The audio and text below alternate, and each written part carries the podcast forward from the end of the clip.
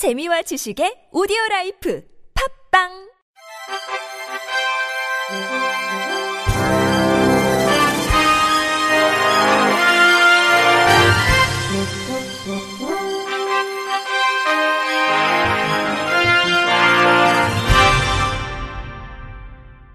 청취자 여러분 안녕하십니까? 8월 13일 화요일 KBS 뉴스입니다.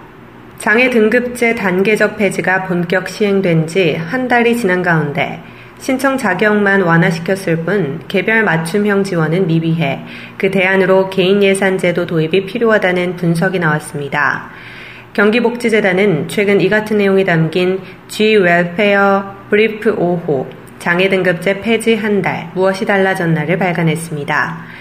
보고서는 장애 등급 또는 장애 정도와 상관없이 서비스 욕구를 지니고 있는 모든 장애인은 해당 서비스를 신청할 수 있게 됐지만 장애인이 가지고 있는 개별 서비스 필요도를 맞춤형으로 지원해 줄 수 있는 장치는 마련되지 못하다고 지적했습니다. 또한 장애 등급제 폐지와 관련해 다양한 서비스를 보다 실효성 있는 연계를 위한 장애인 복지 관련 전문가가 필요하지만 시군구 및 주민센터에 추가 배치된 인력 중 장애인 복지 관련 경력자는 없다고 꼬집었습니다. 이에 대해 보고서는 중앙정부가 장애 유형과 장애인의 개별 서비스 필요도를 충족시킬 수 있도록 종합조사표를 개선하고 이용자의 서비스 유연화 정도를 높일 수 있도록 개인 예산 제도를 도입해야 한다고 제언했습니다.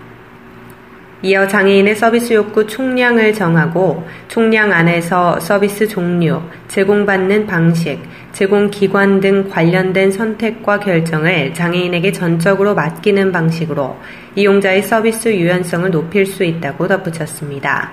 한편 개인 예산 제도는 장애인에게 필요하다고 인정되는 서비스를 추출하고 이에 해당하는 금액을 선정해 장애인에게 현금으로 지급하는 제도로 현재 영국, 미국, 독일, 호주 등 주요 선진국이 도입한 가운데 장애인이 현금을 사용해 자신이 원하는 서비스를 직접 구매하고 있습니다.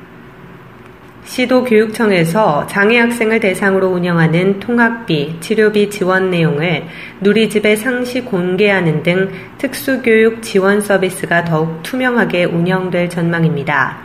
국민권익위원회는 장애 학생 특수교육 지원 서비스 운영 투명성 제고 방안을 마련해 시도교육청에 권고했습니다. 특수교육 지원 서비스는 장애인 등에 대한 특수교육법에 따라 장애로 특수학교 등에서 교육을 받는 장애 학생 중 장애 정도와 지원 필요성 등을 심사해 선정된 대상자에게 통학비, 치료비, 보조 인력 등을 지원하는 사업입니다. 하지만 일부 교육청의 경우 특수교육 지원 서비스 지원 대상자 선정을 위한 심의 기구 운영 계획에 심의위원 자격을 명확하게 규정하지 않아 일선 교육지원청과 학교에서 심의기구 운영을 할 때 필수 자격자 누락 등 혼선이 발생하고 수업 보조 인력인 특수교육실무원 채용 시 부패방지 및 국민권익위원회의 설치와 운영에 관한 법률에 비위 면직자 취업 제한 규정을 적용하지 않아 채용의 공정성을 저해하는 문제점이 발생하고 있습니다. 안준호 권익위 권익개선정책국장은 이번 제도 개선으로 장애 학생 대상 특수교육 지원 서비스가 투명하게 운영되고 지원 서비스 이용이 더욱 편리해질 것으로 기대한다며 앞으로도 사회적 배려 대상자들을 위한 각종 제도의 문제점을 분석하고 개선하는데 힘을 기울여 나갈 계획이라고 말했습니다. 서울지방변호사회가 오는 21일 변호사 교육문화관 지하 1층 세미나실에서 장애인 학대 사건 법률 지원 매뉴얼의 내용과 활용 방법 등을 설명하는 강연을 개최합니다. 장애인 학대 사건 법률 지원 매뉴얼은 서울지방변호사회 프로보노 지원센터와 중앙장애인 권익 옹호기관이 함께 개발해 지난 7월 21일부터 배포하고 있습니다. 장애인 학대와 장애인 관련 법령의 이해 등 사건 지원의 기초가 되는 배경 지식에서부터 형사, 민사, 기타 사법 지원 등 지원 단계별로 상세한 내용을 담고 있습니다.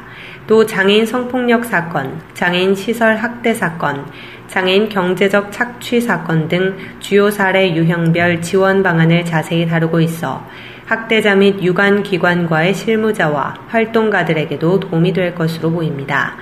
참가 신청은 서울지방변호사회 프로보노 지원센터로 하면 됩니다. 충청남도 교육청은 장애 학생 편의 증진을 위해 학교 내 강당 무대 접근로 설치 기준을 마련하고 설치 대상 547개 교에 79억 원을 지원한다고 밝혔습니다. 충남교육청에 따르면 학교 내 강당 등에 설치된 무대가 높아도 휠체어를 타는 장애 학생이 안전하게 이용할 수 있는 무대 접근로를 설치하도록 학교당 1천만 원에서 최대 3,300만 원을 지원합니다. 다목적 용도로 사용하는 강당의 형태에 따라 수요자인 학생과 교육 공동체, 전문가의 의견을 수렴해 고정식 경사로, 이동식 경사로, 고정식 리프트, 이동식 리프트 등 학교별 여건에 적합하고 효율적인 접근로를 설치합니다. 또한 도내 모든 학교에서 장애 학생이 원활히 활동할 수 있도록 오는 10월까지 학교별 장애 편의시설 현황을 전수조사해 부족 시설 중 소규모 개선 사항도 포함해 확충하고 구조 변경이 필요할 경우 교육지원청에서 예산을 편성할 방침입니다. 충남교육청 차상배 시설과장은 이번 사업으로 장애 학생이 안전하고 편리한 학교 시설을 이용할 수 있도록 신속히 사업을 추진하겠다고 밝혔습니다. 충남 서산시가 장애인 가족의 친화적 지역사회 환경 조성을 위해 서산시 장애인 가족지원센터를 개소하고 본격 운영에 들어갔습니다.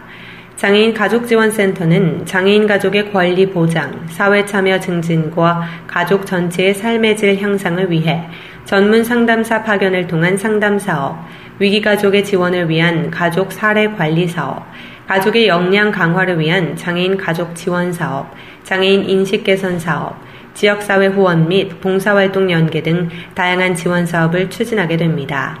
장애인 가족지원센터의 운영은 공모를 통해 선정된 충남 장애인 부모회 서산지회에서 3년간 위탁 운영할 예정입니다. 맹정호 서산시장은 장애인 가족지원센터가 장애인 가족의 부담 감소와 장애인 가족 친화적 지역사회 환경 조성에 큰 기여를 할 것으로 기대한다며 장애인 가족과 비장애인 가족 모두가 골고루 잘 사는 행복한 도시가 될 수 있도록 최선을 다하겠다고 말했습니다. 사단법인 장애우 권익문제연구소가 보건복지부와 함께 제작한 장애 인권 교육용 동화책 우린 쌍둥이야를 카카오 같이가치 크라우드 펀딩을 통해 다음 달 중 무료 배포합니다. 우린 쌍둥이야는 일란성 쌍둥이 발달장애 아동 지후와 비장애 아동 지수의 생일에 일란성 쌍둥이인 고양이와 공룡이 찾아와 벌어지는 이야기입니다.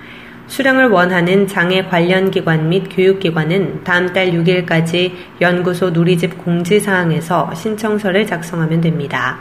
한정된 수량으로 선착순 마감하며 각 신청기관 및 개인에게 두 권씩 배포합니다. 연구소는 이번에 이 책을 배포받은 기관 및 개인을 대상으로 향후 설문을 진행할 예정이며 설문에 참여한 대상의 선착순으로 연구소가 발간했던 동화책 및 교구를 세트로 증정할 계획입니다.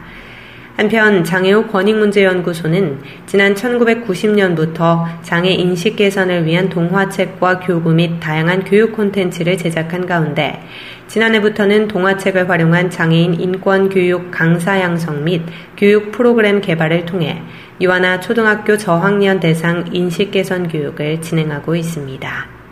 끝으로 날씨입니다. 내일은 전국적으로 구름이 많다가 밤부터 흐려지는 가운데 남부지방과 강원 남부지방은 밤부터 비가, 강원 영동과 경북 동해안 지역은 동풍의 영향으로 역시 오후부터 비가, 중부 내륙과 전라도 지역은 오후 곳곳에 따라 소나기가 오는 곳이 있겠습니다. 예상 강수량은 강원 영동과 경북 북부 동해안, 울릉도와 독도 지역에서는 50에서 150mm, 경상도와 강원 영서 지역은 20에서 60mm가 내리겠습니다. 또한 전라도와 제주도 지역, 또한 서울과 경기도, 충청도는 5에서 40mm가 내리겠습니다.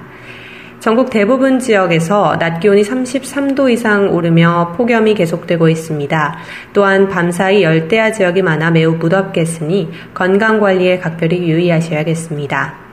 내일 아침 최저 기온은 23도에서 27도, 낮 최고 기온은 28도에서 35도가 되겠습니다. 바다의 물결은 서해 앞바다에서 0.5에서 1m, 남해 앞바다 0.5에서 3m, 동해 앞바다에서 0.5에서 4m로 일겠습니다. 이상으로 8월 13일 화요일 KBS 뉴스를 마칩니다. 지금까지 제작의 이창훈, 진행의 조소혜였습니다. 고맙습니다. KBIC